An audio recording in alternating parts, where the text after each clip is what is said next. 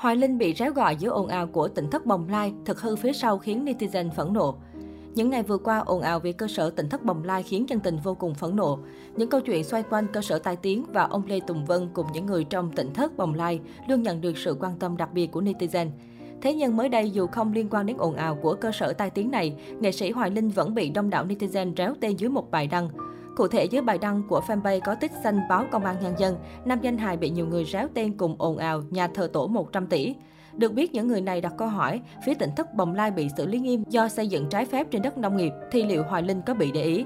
Một số bình luận của netizen, hình như còn nhà tổ nữa á, sao không ai bị gì vậy ta? Còn cái nhà thờ tổ của Hoài Linh 14 thì bao giờ gỡ chú công an ơi? Nghe nói nhà thờ tổ của L14 cũng xây dựng trên đất nông nghiệp.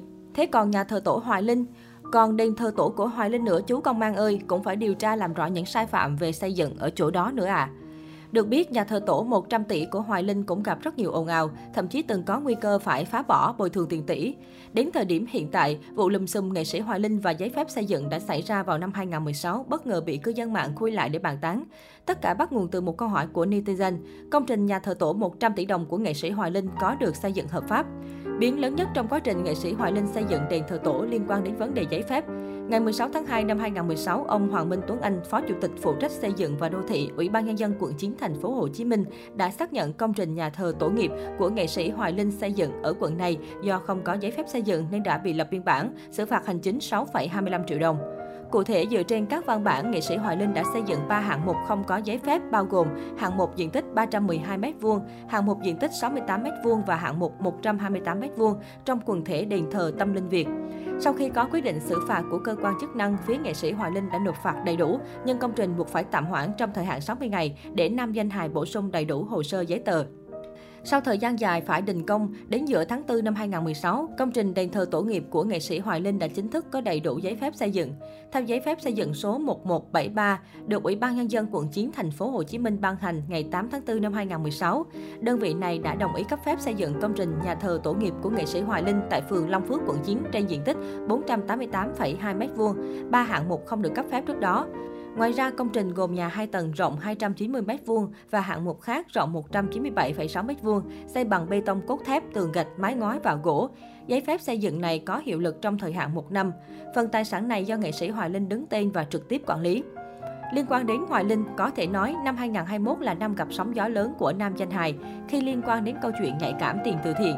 Từ một nghệ sĩ đông fan, năm 2021 vướng ồn ào chậm giải ngân 14 tỷ tiền từ thiện cứu trợ miền Trung năm 2020, Hoài Linh dần mất điểm trong mắt nhiều người hâm mộ.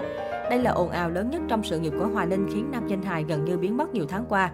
Trước đó, nam nghệ sĩ đã lên tiếng xin lỗi nhưng không được khán giả cảm thông.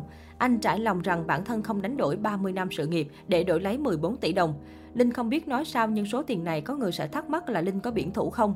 Quý vị ơi, nếu mà lấy cái sự nghiệp 30 năm của mình đánh đổi mười mấy tỷ này thì quý vị cho Linh cái ý kiến là có nên không, chứ đừng nói chữ muốn.